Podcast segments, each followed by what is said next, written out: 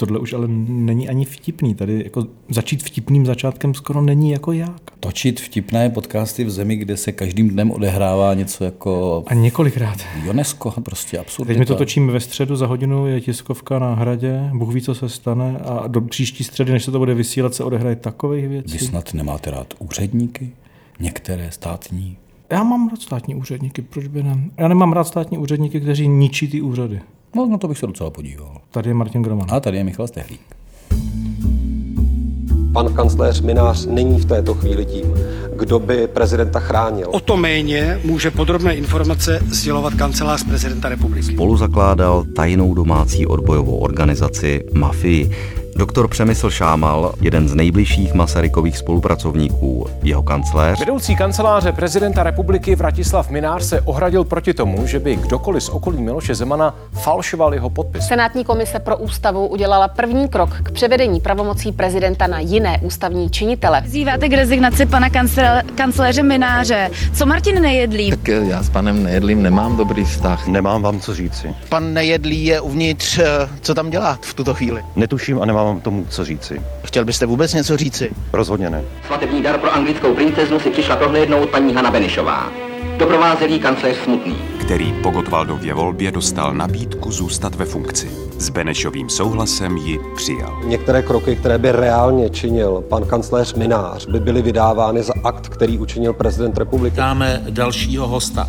Je to pan Jiří Novák, což je syn Ladislava Nováka, svého času kancléře prezidentu Antonína Zápotockého, Antonína Novotného a Ludvíka Svobody. Táta nikdy nevěděl, jestli Antonín Novotný přijde ráno do práce a v jakém stavu.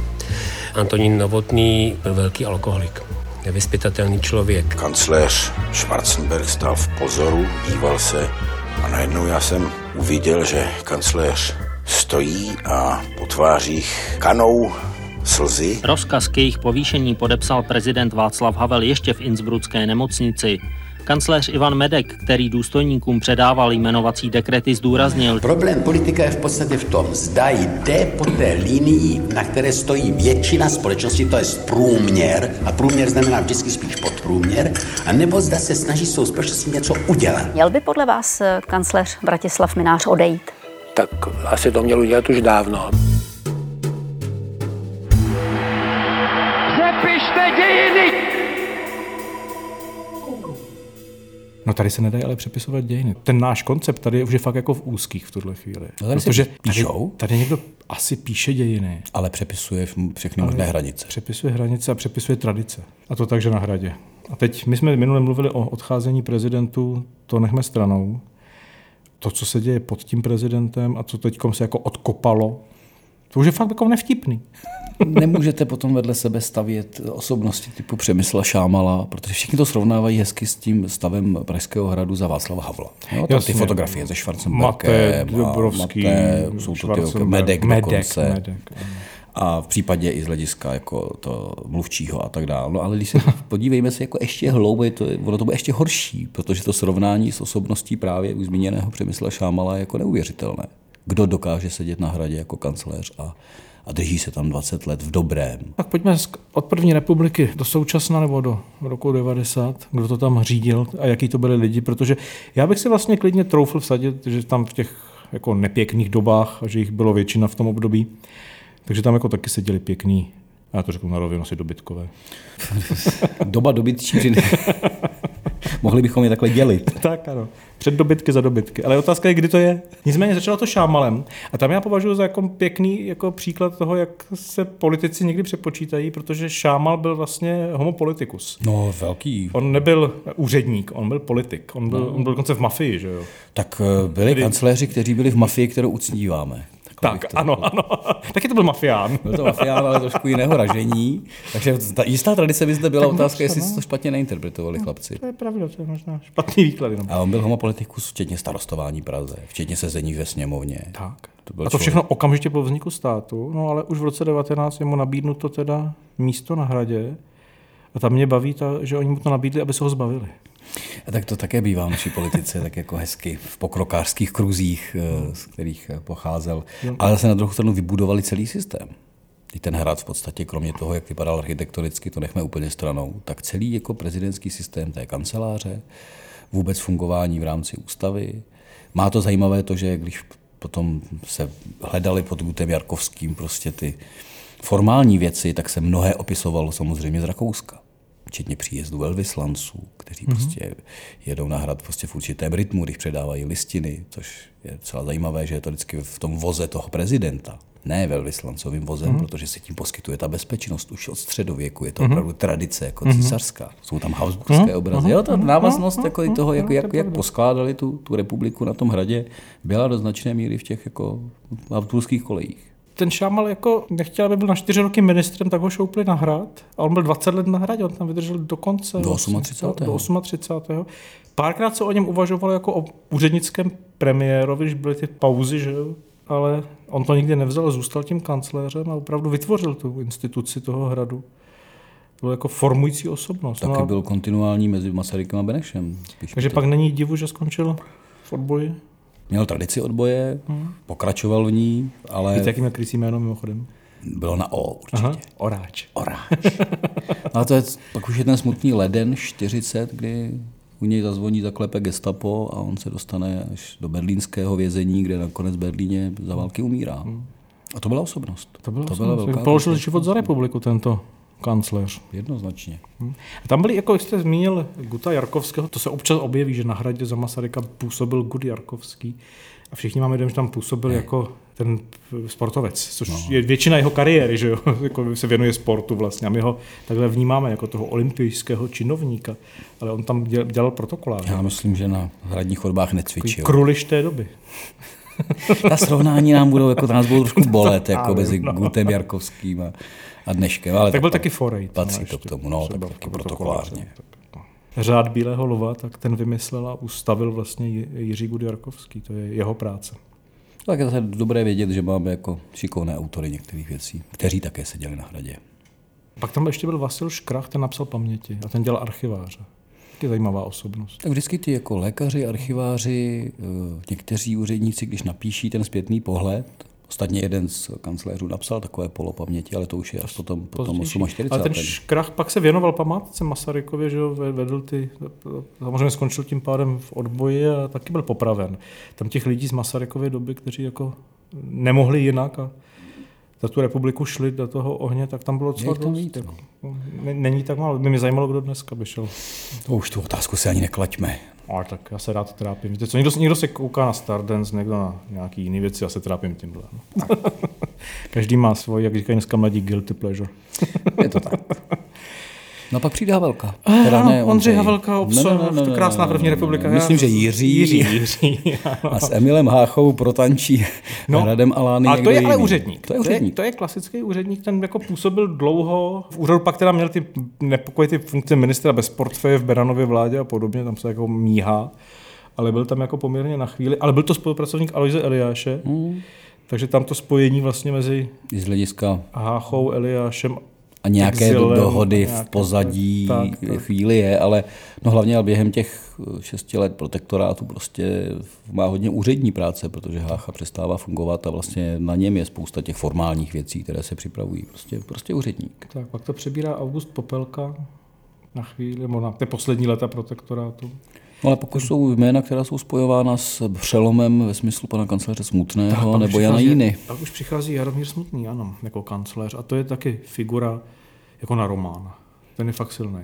To to velký osud. Ten jako to je člověk, který s tím Benešem jako vydržel hodně dlouho a odešel i za ním do exilu a, a sice chvilku byl nějaké diplomatické funkci, ale pak se odjel do toho Londýna a věnoval se tomu, že prostě Edvardu Benešovi tak věrně sloužil. Věrnost až, hostí. No. Člověk, který seděl u všech těch jednání o odsunu Němců, jak to bude po té válce, jak to bude s tím sovětským svazem, to všechno vyjednává Beneš a za ním sedí ten Jaromír Smutný, takže jenom logické, že Beneš, když pak na konci nemůže, tak řekne, a až tady nebudu, tak vy napište, jak to bylo, on pak napíše teda ty paměti. No, tak pro toho část těch politických stran zase úplně nemusela, protože on byl opravdu u všeho a kancléř Smutný byl vnímaný jako prostě ta, ten krk, který mnohdy jako otáčí. On to byl soukromý přítel vlastně, ale byl to, ale byl to ten věrný přítel, který no. pomáhal tomu politikovi, aby byl větší, než by se mu povedlo.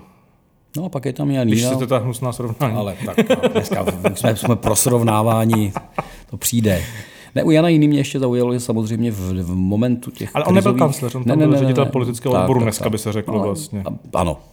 A byl vnímán jako člověk, který může stát v čele úřednické vlády. To byly ty, ty zvyky z první republiky. No, tam byla úvaha, že v tom únoru 48, no. kdyby tu vládu, eh, že tam šlo buď o to vypsat předčasné volby, ale oni stejně měly být v květnu, takže by stačilo vydržet do voleb s nějakou překlenovací krátkou vládu a tu by teda, tam se uvažovalo o Janu Jínovi, což by asi tu republiku jako přibrzdilo v tom odjezdu někam za, za železnou oponu. To asi ano, ale komunisté už měli připravené Jako- své karty jiného ne, úřednického. Nemohlo se stát samozřejmě, ale jako byl by to, ale zase to je člověk, který prošel eh, koncentračními tábory, to je jako vězeň totalit, že jo.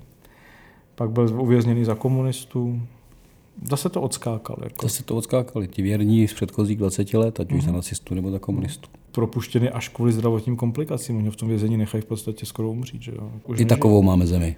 Hmm. No a teď už bych se jako nebál vlastně jako přijít k tomu dobytčímu období, jak jsme říkali na začátku, i když je to tak. Je, to je otázka u té úředničiny. No. No. Toho, když tam sedí ti lidé, kteří vlastně dělají ten úřad a spravují ty administrativní věci. Třeba právě jako Ladislav Novák, jako kancléř tří prezidentů. Já, to má, co takhle se jmenují ty vzpomínky nějak? No, Dokonce myslím, že se myslím, společně, se, jeho syn to ještě upravoval potom Mhm, vzpomínky mhm, na něj, mhm. kterého si vytáhne Antonín Zápotocký eh, z odborářské organizace, protože oni se znali z- z odborů, Ano. také jako přátelé. No a mezi 57. rokem a 68. je, je Novák prostě u, u všeho. A je tady velká úřední kontinuita té poloviny 50. let a toho konce, který nastane trošku zhrzeně pro něj v 68.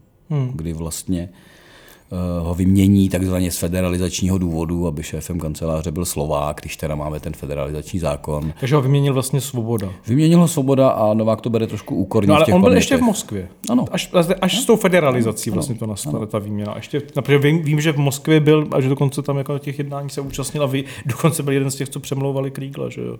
No ale zároveň v- pamětech je zhrzen, že sloužil věrně třem prezidentům, vlastně Mhm. má to celé novotného období. Ano, ano. A pak mu to Svoboda vlastně ani jako neřekl do očí, že ho odvolává a nastupuje tam někdo, někdo jiný. Tak v tom by takové No, takže, zhrzení. takže přece jen takové to období nepěkné, akorát, že na jiné židli. Nepěkné, pak ho snad se sadili úplně, pracoval v nějakém archeologickém ústavu. Mhm. Mm-hmm.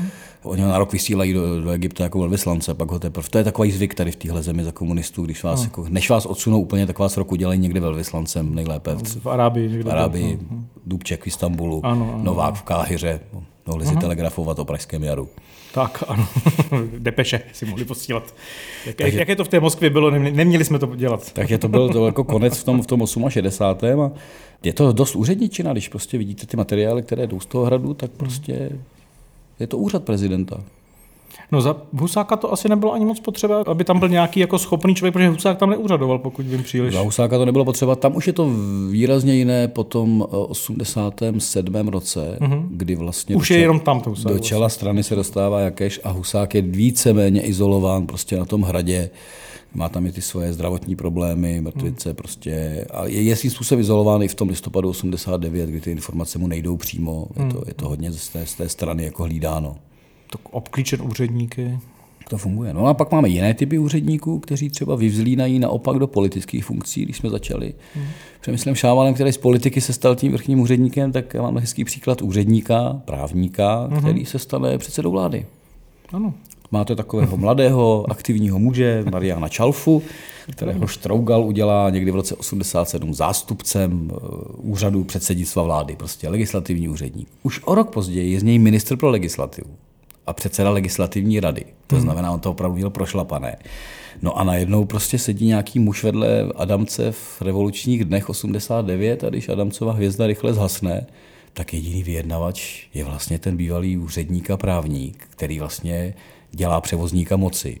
A z toho převozníka se stane premiér. Ale co je pro mě zajímavější jako osudově, že je premiérem 10. prosince 89, tak to je revoluční čas. Ale on zvládne vystoupit z KSČ, vstoupit do veřejnosti proti násiliu, vyhrát volby společně s nimi a stát se premiérem i v tom roce 90. A tomu Hmm. říkám jako převoznická kariéra se vším všudy. Mimo jiné, protože napomohl Havlovi na hrad, chápeme. Ale to je velká úřední kariéra. Tohle mi uprostřed noci volal známý a říká, prosím tě, Čalfa byl premiérem 10. prosince? Říkám, ne, 7. A jak to? Vždyť vláda je desátý. Říkám, no ano, ale ona tři dny převzal tu Adamcovu vládu, byl pověřen řízením Adamcovy vlády. Ta se nerekonstruovala v tu chvíli, tam zůstali všichni, kteří tam, poslední rekonstrukce byla někdy v červnu 89, tam už nastupují nekomunisté do té vlády, lidovci jsou tam vpuštěni. Národní fronta. Je tam Národní fronta víc akcentována, jako honem honem. Ale vlastně 7. prosince to převezme Čalfa jako pověřený řízením na tři dny a pak si ustaví svůj kabinet. Takže Říkal, jak to tam Čalfa je dvakrát premiér? Říkal, no, protože tam měl tři dny vládu po Adamcovi. Čalfa má několik vlád Ten, vlastně. Ano, první, druhá, třetí Čalfova. No jo, a pak přijdou ty na tom hradě, přijde Pytel Blech, což je takové to hezké období těch, jak říkali republikánští poslanci, že ještě tady bloudí po hradě duch blázna opojeného eh, mocí a s rolničkami na hlavě. Myslíte skupinky poradců skupinky a jejich poradců. A jejich poradců a rozhádané poradce mezi tím herečky jezdící na koloběžkách. Jako je pravda, že to Havlovo prezidentství je vlastně provázeno velkým střídáním kancléřů, větším, než jsme byli zvyklí za celou tu předchozí hmm. éru. Šámal tam byl 20 let, ten Novák tam vydržel tři prezidenty. Prostě pokud nepřišla jako politická změna, tak ten kancléř byl taková figura, která tam jako zaručovala určitou kontinuitu. Tady za to Havla jako takové hledání. Myslím si, že mnoho lidí by si nespomnělo, že první prostě byl Josef Lžičař, což byl advokát Havlu vlastně politických ano. disentních dob, tak samozřejmě logicky vzal si sebou někoho, koho znal a ještě měl právní vzdělání. Ten tam vydržel do, toho, do těch voleb v roce 90, eh, pak nastupuje teprve Karel Schwarzenberg na nějaké dva roky a pak se to vlastně, eh, myslím, že jako, když to tak jako, že nejdíl z nich vydržel samozřejmě Ivo Maté na konci, až tam už se to ustálilo, jakoby. Luboš no to byl takový stabilnější. No. Luboš Dobrovský, jako Ivan, za mě ten nej, Medek. nejdůležitější osobnost byl ten Ivan Medek, když sledujete ten kouteckého dokument Občan Havela. Občan Havel, o zákulisí, jak hmm. se ta politika dělala tak ten Metkův nadhled, ta naprosto mimořádná osobnost, která analyzuje ty povahy, ty lidi, to je vlastně jako neopakovatelné. Ano, si tam větu, kde říká, Klaus vždycky míří na průměr, což je ale v důsledku vždy podprůměr. No, má prostě, to můžete citovat, jako, to jsou prostě jako metkovy zášlehy. Ano. Takže metka rozhodně A taky tam musela být jako zajímavá atmosféra aspoň chvílema dobrá, protože tam je situace, kdy vymění koberce před kancelářema, ale ne před Havlovou kanceláří, protože ta je v jiné části, že jo? Ta prezidentská Havel vyjde tu chodbu, říká, jak to, že mám starý koberec a pan Medek má nový. A Medek tam stojí říká, já nevím a nesouhlasím s tím. ne, mám toho člověka jako rád, jako osobnost. Lidsky to bylo jako No a ale pak jsou stabilní, že jo? Jiří Weigl je Jiří stabilní. Weigl vydrží celé období, no a Vratislav Minář také zatím drží celé období. Drží také celé období. Před pár dny se ptala v televizní, v událostech, komentářích Iva Matého, Marcela Augustova, jestli by měl Vratislav Minář po tom, co teď předvádí, rezignovat. A myslím, že Ivo Mate velice přesně řekl, já myslím, že měl rezignovat už dávno. že to nemuselo do tohohle dojít vůbec. Ale tak jsme někde, kde ti úředníci vlastně neměli být, jsou to překročeny ty hranice. To jo, ale mě na tom vlastně vadí ta věc, že pokud bychom zvolili teď navíc ještě přímo prezidenta, který by zostudil ten úřad, a ani to nemusí být jako svým politickým špatným konáním nebo svým jako pochybným egem, jak jsme to teď viděli, ale jako opravdu třeba vlastně zradou, skutečnou, za prodáním té země nebo něčím takovým. No tak ten úřad dobře, no tak řekneme, že prezidenta není potřeba, úřad zrušíme, konec konců jsme premiérský systém. Přežili bychom bez prezidenta, ty pravomoci se rozdělejí, ta funkce je postradatelná. Ale když prostě úředníci toho hradu jako znectí tu instituci tímhle způsobem, co si ti lidi jako pomyslí a co budou příště dělat? No je to ta další a další hranice, ale zase doufám, že to nebude takové znectění, aby se třeba z Minářova slova stalo sloveso. Švihová aféra. jako, že bychom něco zminářovali nebo se, dominářovali. Ne, to se, to, oni to nejsou takový kanoni, jako vlastně Karel Šviha, který před první válkou že měl krásnou aféru, byl obviněný že je konfident. Což jak se pak ukázalo, pravděpodobně bylo tak, že on patřil k tomu, co bychom dneska nazvali think tank, kolem Ferdinanda Deste a ten nevěděl, jak mu za to platit, tak to dělal přes pražskou policejní zprávu, tím pádem byl na výpletní pásce pražské policie. No a když to pak před válkou vyškrábli oponenti političtí, tak najednou byly ty titulky vůdce národních socialistů Karel Šviha je prostě konfidentem policie a tak dále. A On se musel poroučit, no ale zbylo nám z toho sloveso hmm. prošvihnout a podstatné jméno průšvih. No a já doufám, A to že... si myslím, že tak velký kanoni to nejsou. Tím bych to zakončil, že pořád je to dobrý. No, ale už jsme hodně na hraně.